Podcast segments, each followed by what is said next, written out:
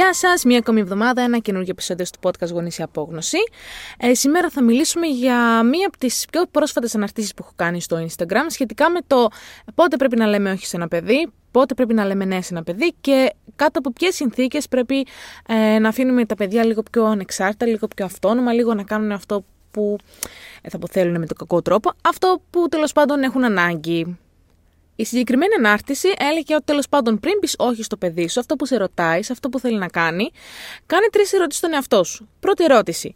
Αυτό που ζητάει να κάνει το παιδί, η συμπεριφορά αυτή ε, που δείχνει το παιδί, πάει ενάντια στους κανόνες της οικογένειάς μας. Δηλαδή, για παράδειγμα, ε, αν στην οικογένειά μας ξέρετε ένα παιδί ότι ξέρεις δεν χτυπάμε, ε, δεν μιλάμε άσχημα, τότε θα είναι κάποιος κανόνας, κάποιο όρο το, το οποίο θα βάλουμε και ναι, φυσικά δεν θα αφήσουμε το παιδί να χτυπήσει ή να μιλήσει άσχημα σε κάποιον άλλο. Δεύτερη ερώτηση είναι η συμπεριφορά αυτή του παιδιού ή αυτό που θέλει να κάνει το παιδί βάζει κάποιον σε κίνδυνο και αυτό μπορεί να είναι, να είναι και το παιδί και κάποιον άλλον.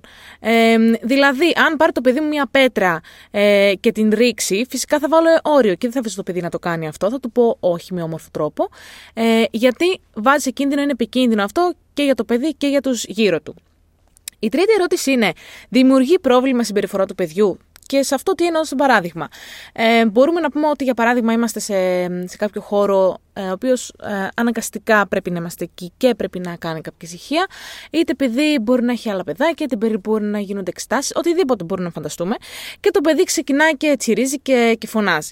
Σε αυτή την περίπτωση δεν είναι κάτι επικίνδυνο για κάποιον, ε, δεν πάει ενάντια στην οικογένειά μας, στους κανόνες μας, αλλά δημιουργεί πρόβλημα. Δηλαδή, η φασαρία μπορεί να δημιουργήσει κάποιο πρόβλημα. Οπότε και σε αυτό θα βάλουμε όριο. Η ερώτηση που πήρα και σε μηνύματα, αλλά και σε κάποια σχόλια κάτω ήταν: Ωραία, και πού ξέρω εγώ πότε θα βάλω όριο στο παιδί, πότε θα πω ναι, ε, όχι στο παιδί και πότε θα πω ναι στο παιδί. Ε, για να ξέρω ότι ξέρεις, ιδανικά δεν λέμε πάρα πολλά όχι στο παιδί κάθε μέρα. Θέλουμε ένα παιδί να μεγαλώνει σε ένα περιβάλλον το οποίο είναι δεκτικό, το οποίο είναι θετικό και να μην ακούει συνεχώς όχι και μη και σταμάτα και πρόσεχε. Οπότε σήμερα θα μιλήσουμε λίγο γι' αυτό. Στο πού ξέρω εγώ πότε θα βάλω ένα όριο στο παιδί και πού ξέρω ότι πρέπει να μείνω λίγο ε, χαλαρός τέλος πάντων. Οπότε, πώς μπορώ εγώ να ξέρω ότι αυτό που βλέπω μπροστά μου, αυτό που ενδεχομένως ζητάει το παιδί ε, ή έχει ανάγκη, ε, είναι κάτι στο οποίο εγώ πρέπει να βάλω ένα όριο, πρέπει να βάλω ένα κανόνα. Ε, και μετά πώς το βάζω αυτόν τον κανόνα. Το, τα όρια τα έχουμε συζητήσει στο προηγούμενο επεισόδιο, το πώς τα βάζουμε, τα τρία βήματα. Οπότε τώρα θα μιλήσουμε για το πώς ε, μπορώ εγώ να κρίνω σαν γονιός ότι αυτή η συμπεριφορά ε, πρέπει, να την, ε, πρέπει να την αναλάβω εγώ λίγο πιο έτσι σοβαρά και να βάλω ένα όμορφο όριο και οπότε πρέπει να, το, να είμαι λίγο πιο χαλαρή και να πω «Ε, εντάξει, κάνε αυτό που θέλεις. Γενικά, ε, σαν κανόνας, ε, είναι ότι πρέπει να διαλέγουμε λίγο τις μάχες με τα παιδιά μας. Δεν θέλουμε να, να λέμε συνέχεια όχι σε ένα παιδί, γιατί καθώς καθώς μεγαλώνει ένα παιδί, αυτό που του μαθαίνουμε είναι αρχικά ότι υπάρχει μια αποσύνδεση μεταξύ γονέα και παιδιού, δηλαδή ότι δεν το σεβόμαστε αυτό που θέλει και αυτό που έχει ανάγκη. Και επίσης ένα παιδί το οποίο ακούει συνέχεια όχι και ξέρει ότι αν ρωτήσει κάτι, ο γονιός θα πει απευθείας όχι και δεν θα το συζητήσει καν, το παιδί αυτό δεν θα σταματήσει να κάνει αυτό που θέλει, απλά θα προσπαθεί να κρύβεται λίγο καλύτερα, να μας λέει ε, ψέματα πιο αποτελεσματικά. Οπότε σε ένα σχόλιο νομίζω και σε ένα, όχι σε ένα μόνο μήνυμα που είχα πάρει, είναι καλά. Και αν είναι κάτι τέλος πάντων το οποίο μπορεί να μην πάει ενάντια στην οικογένειά μας, στους κανόνες μας, μπορεί να μην είναι επικίνδυνο, μπορεί να μην δημιουργεί πρόβλημα, αλλά για παράδειγμα, τέλος πάντων το παιδί θέλει να παίξουμε και εγώ έχω γυρίσει από τη δουλειά, είμαι κατακουρασμένη ή τέλος πάντων είχα μια πολύ δύσκολη μέρα ή είμαι άρρωστη και εγώ δεν μπορώ να σηκωθώ να παίξω με το παιδί, δεν μπορώ να βγω έξω και αυτό το πρέπει να το επικοινωνήσω κάπως του παιδιού, παρόλο που δεν είναι μέσα στις τρεις κατηγορίες που είπαμε στην αρχή. Πώς μπορώ εγώ να βάλω όριο σε εκείνη, τη, εκείνη την περίπτωση που έχει κάτι, είναι κάτι που έχει να κάνει μαζί μου, με τις προτιμήσεις της δικές μου και με τις ανάγκες μου σαν άνθρωπος και σαν γονέας. Οπότε είναι κάτι το οποίο μπορεί να είναι λογικό για ένα παιδί. Δηλαδή, το, ένα παιδί να ζητάει να παίξει με, το, με τη μαμά και τον παπά είναι πάρα πολύ λογικό. Εκεί όμως, πώς βάζω όριο, ε, αν τέλος πάντων θεωρώ κιόλας ότι τη συμπεριφορά αυτή δεν μπορώ εγώ να την ε, καλύψω και να την ικανοποιήσω. Την ανάγκη, συγγνώμη. Είναι πολύ σημαντικό να θυμόμαστε ότι πάρα πολλές φορές ένα μικρό παιδί, ειδικά, όταν κάνει κάποια πράγματα τα οποία ίσως μας δυσκολεύουν εμάς και δεν ξέρουμε πώς να τα αντιμετωπίσουμε, και σκεφτόμαστε αν πρέπει τώρα να βάλω ένα όριο ή αν δεν πρέπει να βάλω ένα όριο, ε, είναι η ανάγκη του παιδιού να το δούμε, είναι η ανάγκη του παιδιού να του δώσουμε λίγη προσοχή, λίγη σημασία και αυτό δεν το κάνουμε με θετικό, με θετικό τρόπο, δηλαδή να καθίσω να παίξουμε το παιδί, να πω μια βόλτα, να μιλήσω με το παιδί. Ε, τότε το παιδί θα θα απαιτήσει εισαγωγικά την προσοχή μου και τη σημασία μου ε, με δύσκολες συμπεριφορές. Δηλαδή, αν ξέρει το παιδί ότι ε, ξέρεις, δεν έχει χρόνο η μαμά να παίξει αυτή τη στιγμή, αλλά αν ρίξει κάτι και το σπάσει, τότε αναγκαστικά θα του δώσω σημασία γιατί θα φωνάξω. Ένα παιδί όταν έχει ανάγκη την προσοχή του γονέα του, δεν το ενδιαφέρει τόσο πολύ αν θα είναι θετική ή αρνητική. Και γι' αυτό βλέπουμε πάρα πολλές φορές όταν έρχεται ένα καινούργιο αδελφάκι στο σπίτι, ε, τα παιδιά αρχίζουν και έχουν λίγο πιο δύσκολες συμπεριφορές, γιατί πλέον φεύγει η προσοχή ολόκληρη ε, από, το, από το μεγαλύτερο παιδάκι και πάει στο μικρότερο. Οπότε ε, προσπαθεί το, το, το μεγαλύτερο να κάνει πράγματα τα οποία θα στρέψουν πάλι την προσοχή ε, πάνω του. Ήταν ένα μικρό παράδειγμα αυτό. Οπότε είναι πολύ σημαντικό να θυμόμαστε αυτό που είπαμε τώρα, ότι κάποιες φορές είναι αυτή η ανάγκη του παιδιού απλά να του δώσουμε προσοχή, να του δώσουμε σημασία. Και αυτό δεν το εννοώ ε, με τρόπο ότι ξέρεις το παιδί μας προσπαθεί να μας χειριστεί ή να μας χειραγωγήσει. Όχι. Το, βγαίνει αυθόρμητα αυτό το πράγμα. Ε, δηλαδή, αυθόρμητα ε, ψάχνει το παιδί την προσοχή μας και τη σημασία μας ε, με αυτούς τους τρόπους που ξέρει, με αυτούς τους τρόπους που το έχουμε μάθει εμείς. Δηλαδή, αν ξέρει το παιδί ότι θα θυμώσω και θα φωνάξω εάν ρίξει κάτι κάτω, τότε αυτό θα κάνει. Αν σε ένα σπίτι άλλο ε, μία μαμά ή άλλος μπαμπάς ε, θυμώνει ή φωνάζει ή δίνει αρνητική προσοχή σε ένα παιδί, όταν το παιδί. Ε, τι να πω τώρα για παράδειγμα, χτυπήσει ένα μικρότερο αδελφάκι, τότε αυτό θα κάνει. Πρώτο βήμα είναι η αποδοχή. Δηλαδή να αποδεχτώ εγώ ότι αυτό που κάνει το παιδί αυτό μπροστά μου, δηλαδή που χτυπιέται, που χτυπάει, που φωνάζει, που υπάρχει αυτή η αντίσταση, έχει να κάνει με, με μία ανάγκη το παιδί από μέσα ότι ξέρεις, θέλει προσοχή, θέλει να το δω λίγο, να συνδεθώ μαζί του ε, και θέλει επίσης να το αποδεχτώ. Και κάποιες φορές δεν είναι μόνο η ερώτηση πού ξέρω ε, πώς θα βάλω όριο τέλος πάντων ή αν θα βάλω όριο τώρα. Η ερώτηση είναι και το ε, πραγματικά αν, αν, πρέπει να πω ναι τώρα, αν πρέπει να πω όχι τώρα ε, και, και πώς το κάνω αυτό. Και από εμπειρία θα σας πω ότι κάποιες φορές μπαίνουμε σε ένα, σε ένα κύκλο, σε ένα τέλος πάντων μια σκηνή, την, η οποία είναι λίγο, μας φαίνεται λίγο τραγική. Δηλαδή, το παιδί τσιρίζει και θέλει κάτι και εμείς δεν καταλαβαίνουμε τι θέλει ή προσπαθούμε να του δώσουμε με τρόπο ε, με τον οποίο τέλος πάντων δεν ικανοποιεί το παιδί.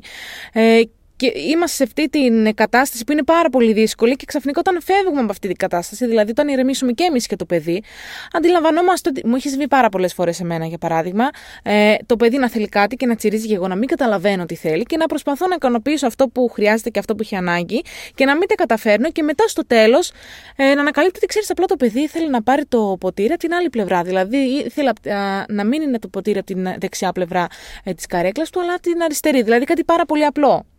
Οπότε πάμε να δούμε τώρα πώς ξέρω ε, πότε θα πω ναι και πότε θα πω όχι και πότε θα βάλω ένα όριο. Πρώτο πράγμα που πρέπει να σκεφτούμε είναι ότι υπάρχει διαφορά μεταξύ μιας ανάγκης και μιας επιθυμίας. Ε, και τα παιδιά είναι και πάρα πολύ φυσιολογικό, θα το πω, είναι πάρα πολύ φυσιολογικό για έναν άνθρωπο να θέλει πράγματα. Και σαν μικρό παιδί είναι πολύ δύσκολο να θέλεις πράγματα και να μην μπορείς να τα κάνεις. Ένας ε, ενήλικας είναι αυτόνομος, μπορεί να σηκωθεί να πάρει αυτό που θέλει ή να κάνει αυτό που θέλει, δεν έχει να ρωτήσει κανέναν. Ένα παιδί όμως ε, συνήθως θέλει να κάνει πράγματα τα οποία είτε δεν επιτρέπονται, είτε είναι επικίνδυνα, είτε απλά εμείς δεν έχουμε όρεξη και δεν τα αφήνουμε να το κάνει.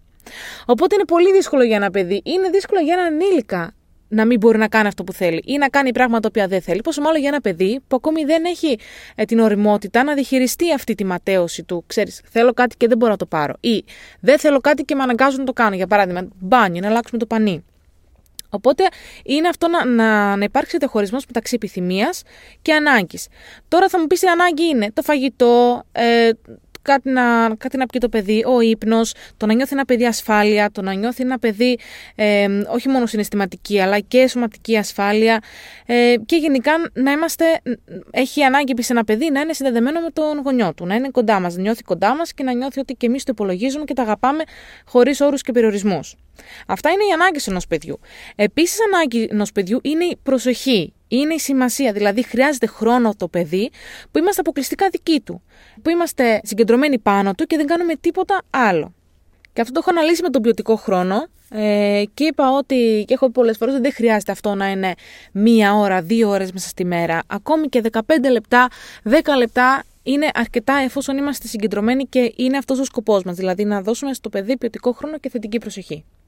Και αυτές οι μικρές περιόδοι ε, αυτής της αποκλειστικής σημασίας και προσοχής που δίνουμε στο παιδί είναι πραγματικά αρκετές για να ικανοποιήσουν την ανάγκη του παιδιού για αυτή τη σύνδεση, για αυτό, την, αυτή την ανάγκη να νιώθει κοντά στον γονιό, στη μαμά και στον παπά. Ένα παιδί έχει επίσης ανάγκη το να το αγκαλιάζουμε, ε, να το χαϊδεύουμε, ε, να είμαστε τέλος πάντων κοντά του και, και με το σώμα μας, δηλαδή να δείχνουμε τρυφερότητα και φροντίδα με το σώμα μας. Και σε αυτή την ε, φάση έρχεται και η ερώτηση. Ωραία, και αν το παιδί μου θέλει να το κρατάω συνέχεια πάνω μου 24 ώρες το 24ωρο, εγώ τι πρέπει να κάνω; Είναι ανάγκη δηλαδή του παιδιού να το κρατάω και πρέπει να το κρατάω συνέχεια πάνω μου με αποτέλεσμα να μην μπορώ να κάνω τίποτα, να μην μπορώ να κάνω ένα μπάνιο, να μην μπορώ να πω μια τουαλέτα να φάω κάτι; Ή μήπως είναι κάτι το οποίο σε αυτό μπορεί να βάλω ένα όριο; Εδώ είναι λίγο η σύγχυση, γιατί ε, συγχύζουμε λίγο την ανάγκη με την επιθυμία και μετά δεν ξέρουμε πού σταματάει η ανάγκη και πού αρχίζει η επιθυμία και πότε να βάλω όριο και, και πώς να το βάλω το όριο, έτσι ώστε να μην νιώσει και το παιδί απόρριψη. Και εδώ έρχεται το δεύτερο βήμα που είναι να δω λίγο μέσα μου πώς νιώθω και, και πώς το σκέφτομαι λίγο αυτό. Δηλαδή, αν εγώ ε, έχω απέτηση αγωνιός, ξέρεις, το παιδί μου πρέπει να με συμπαθεί συνέχεια, πρέπει να αγαπάει συνέχεια, πρέπει πάντα να το κάνω χαρούμενο, ε, πρέπει να αποφεύγω να κάνω το παιδί να, να είναι θυμωμένο μαζί μου ή στεναχωρημένο μαζί μου και να κάνω τα πάντα για να το παιδί μου να, να είναι τέλος πάντων να, να με συμπαθεί και να τα αρέσω. Ε, και σε αυτή την περίπτωση τι γίνεται, πολλές φορές βάζω τον εαυτό μου σε δεύτερη μοίρα για να κάνω τα πάντα για το παιδί με σκοπό τέλος πάντων στο μυαλό μας το παιδί να μην δυσανασχετήσει ποτέ ε, με αυτό που θα του πω. Και αυτό δεν είναι ρεαλιστικό. Δηλαδή, σαν γονείς θα κάνουμε πράγματα τα οποία ίσως να μην αρέσουν του παιδιού. Και αυτό είναι εντάξει.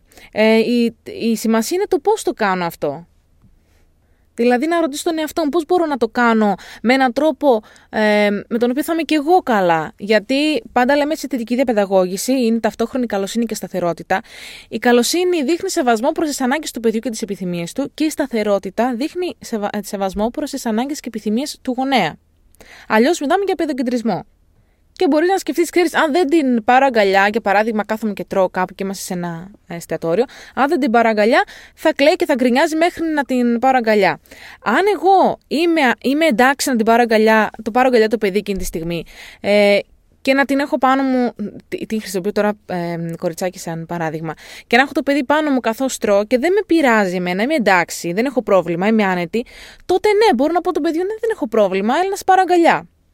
Αν το παιδί τώρα ξεκινήσει να με χτυπάει και να με κλωτσάει για οποιοδήποτε άλλο λόγο, γιατί δεν ήταν, απλά δεν ικανοποιήθηκε με τον το κρατάω πάνω μου το παιδί, τότε φυσικά εκεί θα βάλω ένα όριο. Τότε ξέρεις, δεν έχω πρόβλημα να σε έχω αγκαλιά, αλλά δεν μπορώ να σε αφήσω να με χτυπάς και εκεί θα βάλω κάτω το παιδί. Εκεί είναι λίγο πιο δύσκολο, γιατί εκεί έχουμε να αντιμετωπίσουμε και ένα ε, ξέσπασμα, ένα τάντρο που είναι ε, σε δημόσια θεία, οπότε είναι λίγο πιο δύσκολο. Αλλά μπορούμε επίσης αγωνεί να πούμε: Ξέρεις, δεν θέλω τώρα να σε κρατήσω γιατί κάνω το Α και το Β. Αλλά μόλις τελειώσω, μόλις τελειώσω, θα έρθω κοντά σου, θα σε πάρω μια αγκαλιά, θα σου δώσω ένα φιλί, θα κάνω ό,τι θέλεις και θα είμαι εντελώς δικής σου τέλος πάντων. Και θα πω ότι μια μεγάλη ανησυχία των περισσότερων γονέων και, και δική μου όταν, όταν ήμουν νέα μαμά, ε, και είναι κάτι το οποίο προβληματίζει και πάρα πολλούς γονείς με τους οποίους κάνουμε συνεδρίες, είναι ότι ξέρεις, Πρέπει να πάρω το παιδί μαγκαλιά όταν, όταν κλαίει και με ζητάει και να το κρατάω συνέχεια πάνω μου όσες ώρες και να, και να θέλει. Και ας εγώ τέλος πάντων πονάω τη, τη μέση μου και είμαι κουρασμένη και θέλω να κάνω κάτι άλλο. Ε, γιατί ίσως να με έχει ανάγκη, ίσως να έχει ανάγκη το να κρατάω το παιδί συνέχεια. Είναι, μια πάρα πολύ δύσκολη, ε, είναι πάρα πολύ δύσκολο δίλημα αυτό. Σε αυτή την περίπτωση, ναι, ικανοποιούμε την ανάγκη ενός παιδιού, αλλά πρέπει να ικανοποιήσουμε και λίγο τη δική μας ανάγκη. Δηλαδή, μπορώ να πω σε ένα παιδί, Αγάπη μου, το ξέρω, θέλεις αγκαλιά, θα σε κρατήσω λίγο και μετά πρέπει να σε αφήσω κάτω γιατί πρέπει να κάνω αυτό. Ή ξέρεις τώρα, η μαμά είναι λίγο κουρασμένη, μόλις ξεκουραστώ λίγο, θα ξαπλώσω λίγο στον καναπέ 5 λεπτά, 10, και μόλις τελειώσω θα έρθω να σε πάρω αγκαλιά, να πάμε μια βόλτα, να παίξουμε ένα παιχνίδι, οτιδήποτε μπορεί να ικανοποιήσει αυτή την ανάγκη του παιδιού να έρθει κοντά μας.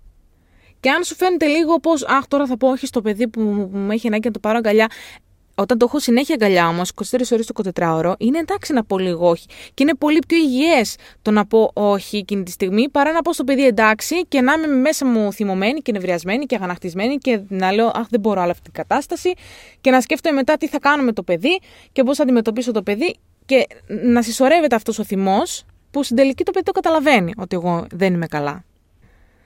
Τώρα, όταν έχουμε να αποφασίσουμε, όταν έχουμε αμφιβολία αν ε, τέλος πάντων το παιδί, ε, αν πρέπει να βάλω όριο στο παιδί, όχι γενικά, αν, ε, αν κάνει κάτι το παιδί, μια συμπεριφορά ή αν ζητήσει κάτι και δεν μπορώ να βρω σωστό λόγο και λογικό λόγο γιατί να πω όχι στο παιδί, τότε θα του πω ναι. Η απάντηση είναι ναι. Και όταν λέω σωστό και λογικό λόγο, ε, βάζω μέσα και το ότι ξέρεις, η μαμά είναι κουρασμένη. Η μαμά πρέπει να, τώρα να βάλει ένα πλυντήριο, μπορείς να με βοηθήσεις για παράδειγμα. Αν δεν μπορώ να βρω. Ε, δηλαδή κάτι λογικό για να πω στο παιδί όχι, τότε η απάντηση θα έπρεπε να είναι ναι, μάλλον. Και είναι εντάξει κάποιες φορές να αλλάζουμε γνώμη. Δηλαδή, ε, κάποιες φορές μπορεί να έχω να βάλω πλυντήριο και να πω: Ξέρεις κάτι, έχω να βάλω πλυντήριο, αλλά δεν είναι επίγον αυτό το, αυτή τη στιγμή. Ε, δεν δε θα χαλάσει ο κόσμος, δηλαδή, αν καθίσουμε λίγο 20 λεπτά να παίξουμε ένα παιχνίδι. Ωραία, μπορούμε να καθίσουμε τώρα να παίξουμε ένα παιχνίδι και να το κάνουμε μετά. Είναι εντάξει να αλλάζουμε τη γνώμη μας κάποιες φορές. Δηλαδή, ε, μιλάμε φυσικά για σταθερότητα, δηλαδή τα όρια μας και τους κανόνες μας πρέπει να τους κρατάμε. Πρέπει να ξέρει ένα παιδί, δηλαδή να νιώθει ασφάλεια και να είναι προβλέψιμη αντίδραση ενός γονιού. Αλλά αν κάποτε κάνουμε κι εμείς ένα λάθος, σαν γονείς, σαν άνθρωποι, τότε μπορούμε να το αλλάξουμε. Δηλαδή, αν ζητήσει κάτω παιδί και εγώ αυτομάτως θα πω όχι, γιατί, είτε γιατί είμαι κουρασμένη εκείνη τη στιγμή, είτε γιατί μπορεί να κρύβεται κάτι από την παιδική μου ηλικία. Έτσι, μπορεί, ε, για παράδειγμα, οι γονείς μου να μην με άφηναν να κάνω κάτι επικίνδυνο που θεωρητικά μπορεί να γίνει και ασφαλές. Ε, οπότε η πρώτη μου αντίδραση είναι όχι. Και μετά μπορούμε να πούμε, ξέρεις, το, το έχω σκεφτεί ξανά, είναι εντάξει να το κάνουμε, θα το κάνουμε αυτόν τον τρόπο. Ε, για να είμαστε πιο ασφαλείς και για να είμαι και εγώ καλά και εσύ καλά. Είναι εντάξει κάποιες φορές να παραδεχόμαστε ότι ξέρεις, δεν το σκέφτηκα καλά ε, και βιάστηκα λίγο να πω όχι θα το δούμε ξανά και ναι, μπορώ να πω και μπορώ να πω ναι. Δεν, δεν, δεν είναι το τέλος του κόσμου. Δεν θα χαλάσει δηλαδή, το παιδί τη σταθερότητα και την προβλεψιμότητα όλης της καθημερινότητάς του επειδή άλλαξε μια γνώμη για να ικανοποιήσω λίγο αυτό που έχει ανάγκη το παιδί ή αυτό που θέλει το παιδί. Και τέλος, κάποιες φορές είναι σημαντικό να θυμόμαστε ότι αυτή η δυναμική το, το ότι κάποια παιδιά, τα περισσότερα παιδιά, τα περισσότερα νήπια σπρώχνουν κάποια ώρα και τα δοκιμάζουν, είναι και ένας τρόπος αυτός να, να δουν μέχρι πού πάει η σταθερότητα, μέχρι πού πάει η ασφάλειά τους. Και επίσης ένας τρόπος να βγάλουν έξω τα συναισθήματά τους. Δεν είναι όλες οι περίοδοι ίδιες, δεν είναι όλες οι μέρες ίδιες. Κάποιες μέρες είναι λίγο πιο δύσκολες. Κάποιες μέρες έχουμε περισσότερο άγχος, όχι μόνο, μόνο, όχι μόνο το παιδί, αλλά και σαν οικογένεια. Ε, μπορεί να υπάρχει μια αλλαγή στην οικογένεια, μπορεί να έχει, να έχει έρθει ένα καινούργιο μωράκι, μπορεί να έχουμε αρχίσει το σχολείο, μπορεί να έχουμε μια μετακόμιση, μπορεί να έχουμε μια απώλεια. Δεν είναι όλες ε, οι στιγμές οι ίδιες, οπότε είναι πολύ σημαντικό να το έχουμε και αυτό στο, στο μυαλό μας ότι κάποιες φορές ένα παιδί δοκιμάζει τα ωριά του ε, για να του δώσουμε κι εμείς την ευκαιρία να βγάλει απ' έξω όλα αυτά τα συναισθήματα. Τι εννοώ με αυτό; Δηλαδή, αν ξέρει ένα παιδί ότι ε, αν χτυπήσει το μικρό του αδελφό, εγώ θα θυμώσω.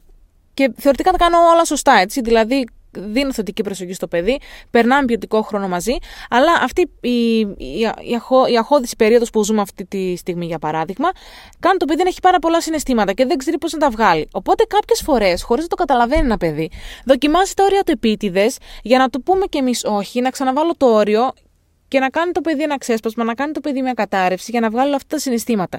Και αυτό πρέπει να το έχουμε υπόψη μας. Ε, και είναι και αυτό, για αυτό το λόγο που λέμε ότι όταν έρθει ένα καινούργιο αδελφάκι, όταν ξεκινάει το σχολείο, όταν υπάρχει μια μεγάλη αλλαγή στην ζωή ενός παιδιού, στην καθημερινότητά του, τότε παρατηρούμε περισσότερες εντάσεις, περισσότερα ξεσπάσματα. Ε, και αυτό δεν είναι μόνο το ότι ξέρεις, απλά αλλάζει η καθημερινότητα, είναι και το ότι κάποιες φορές ένα παιδί θέλει απλά να βρει τρόπο να εξωτερικεύσει όλα αυτά που αισθάνεται και ξέρει ακριβώς το παιδί τι να κάνει για να, για να πάρει αυτή την, ε, την απάντηση από εμάς. Οπότε ελπίζω να βοήθησα λίγο. Ε, είναι κάποια πράγματα τα οποία ε, τα ξέρουμε θεωρητικά, αλλά μόνο με εμπειρία ε, ξέρει συγκεκριμένα παραδείγματα. Και ε, σαν μαμά ενός δίχρονου, έχω πάρα πολλά τέτοια παραδείγματα, μπορώ να βοηθήσω πάρα πολύ. Ε, για οτιδήποτε άλλο σας προβληματίζει, έχω πάρα πολλά σεμινάρια, δηλαδή έχω 10 σεμινάρια στο, στην ιστοσελίδα μου www.wholesomepavlaparenting.com ε, Θα έρθει και ένα καινούργιο σεμινάριο αρχές του Αυγούστου ε, με θέμα την, την σεξουαλική ανάπτυξη και διαπαιδαγώγηση των παιδιών ε, και εφήβων μέχρι 12 ετών. Ε, οπότε θα, θα ανακοινώσω και το επόμενο σεμινάριο και στις σελίδες μου ε, και σε email όσοι είστε γραμμένοι στο ενημερωτικό μου δελτίο. Ε, θέλω πάρα πολύ να ακούσω και τη δική σας γνώμη όσον αφορά ε, αυτό το θέμα που συζητήσαμε. Αν έχετε κάτι άλλο να μου προτείνετε, θα βάλω την Τετάρτη, ε, σήμερα δηλαδή, ε, ένα καινούργιο Q&A στο Instagram, να μου κάνετε καινούργιες ερωτήσεις, να απαντήσουμε καινούργιες ερωτήσεις την επόμενη φορά. Ελπίζω να, έχετε ένα, να περνάτε ένα υπέροχο καλοκαίρι ε, και θα τα πούμε εμείς την επόμενη Τετάρτη. Γεια σας!